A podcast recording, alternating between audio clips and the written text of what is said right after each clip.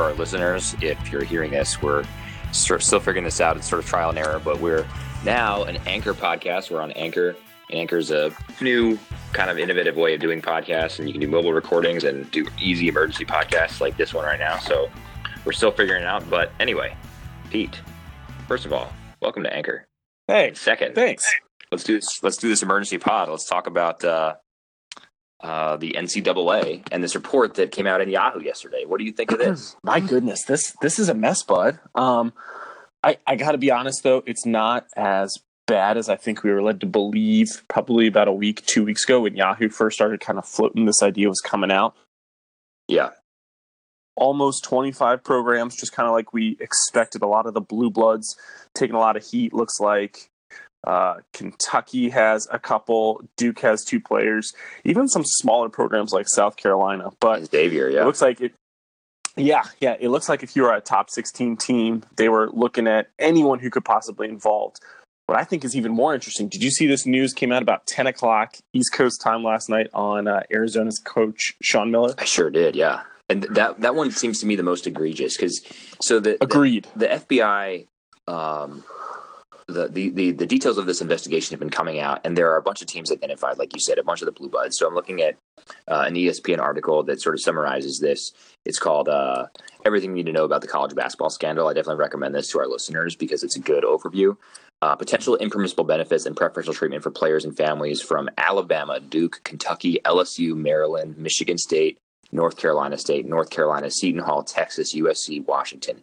But when you look at the the details, they're bad, they're illegal. Uh, we're looking at you know thousands of dollars being paid out to players, but the the biggest of them all is this detail that's come out about Sean Miller, and he's talking about actually uh, paying DeAndre Ayton, uh, the Wildcat, thousand dollars, and the hundred thousand dollar payment would, would be to make sure that he joined the Wildcats. So this is him talking with uh, sports agent Christian Dawkins, who's been wrapped up in the center of this and his uh, his agency. So yeah, I mean, th- this is uh, this is a big big deal. So we're at, at this point, Bud, we're, we're two weeks from the, the tournament starting, three weeks from uh, really starting to get into the heart of March Madness. Are we going to see anything, do you think, in the next couple weeks from the NCAA? Are they going to take action, or is this one that's going to be a slow burn that's going to take three or four years? Yeah, I think what we'll see is a slow burn.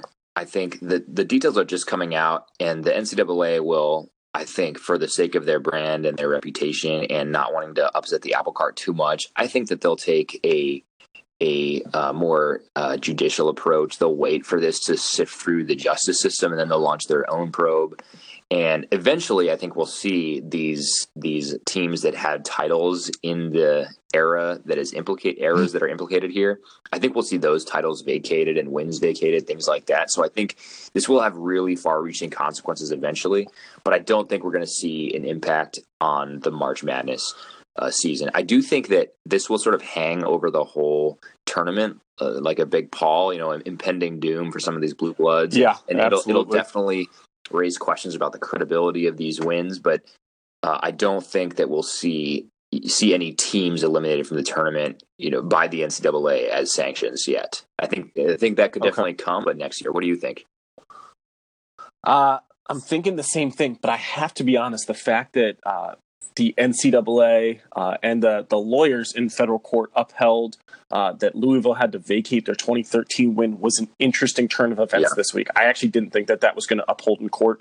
Uh, if if you're a compliance officer or you are uh, one of these programs who's indicted, not indicted, sorry, that's a bad word to use right now, but one of these uh, teams who are implicated, you're going to have to play guys here in the month of March and the month of April knowing that you could potentially vacate these wins later on. I don't think they're going to pull anyone off a team or sit them on the bench or whatever for for these games, but there's just like you were saying, there's going to be a palpable fear with a lot of these uh, tried and true programs. We thought uh, as they're going through March and, and kind of this exactly a sense of impending doom.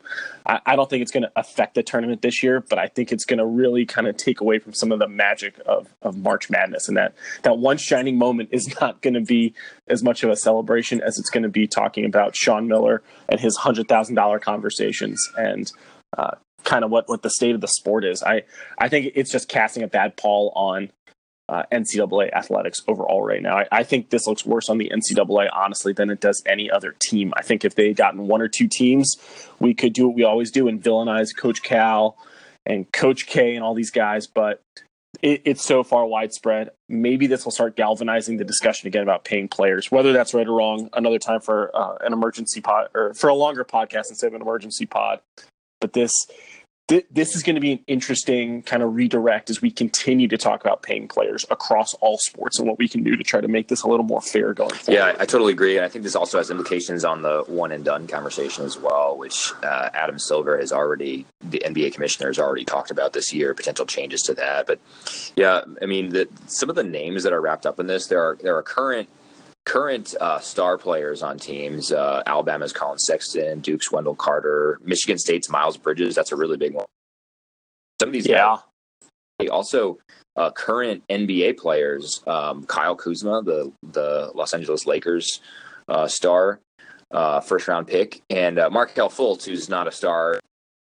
Maybe never will be given the the disappearance of his shot, but still the top pick here. I mean, um, the, this raises serious questions about about NCAA, the NCAA to NBA pipeline, um, and like you said, questions about uh, paying players, and and this I think will this almost guarantees that that discussion will be reopened in a big way. And, and honestly, I think it needs to be. I mean, um, the people who, who broke the law here obviously should be prosecuted to the full extent of the law. But in many of these cases, uh, you know, Josh Jackson, for example, freshman in Kansas last year, uh, his mother received the payment of two thousand seven hundred dollars. Markelle Fultz uh, was b- reportedly given ten thousand dollars. Kyle Kuzma, same thing. Like the, these players aren't getting rich on this money. Um, they're really probably you know buying meals on this money or or giving money back to parents who, who need money. So um, I think I think there is a discussion that needs to happen about how the NCAA can help players who are in financial need. Um, and and if this is a catalyst for that conversation, then that's good.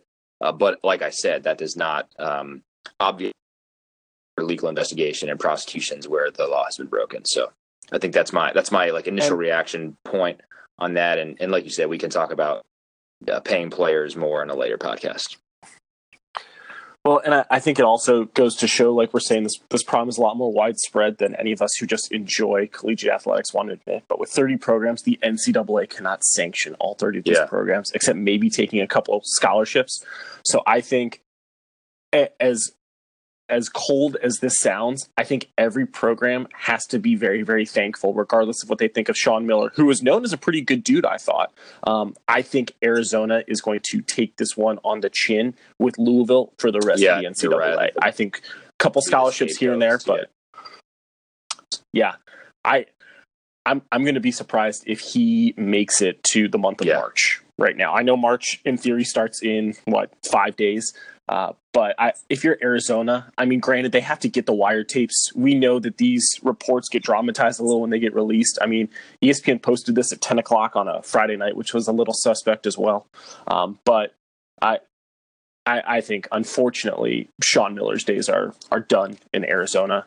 Uh, Louisville vacating that 2013 title and then got blown out playing Duke on Wednesday night. I, I, I think those two two programs are going to take it for everyone. Yeah, I think you're absolutely right. Uh, but we will continue to monitor and talk about this on third string for our listeners. Pete, you have anything to add before we end this emergency podcast? No, no, that's it. Thanks for uh, thanks for jumping on and chatting with yeah, me. Yeah, definitely. You have a good rest of your weekend, and to our listeners, uh, have a great weekend and week ahead. And we'll be back on third string soon. We're going to be doing National League East and American League East previews, so uh, get excited for those. Uh, baseball right around the corner, and that's a good thing for us. So, Pete, have a good day, and listeners, we'll talk soon.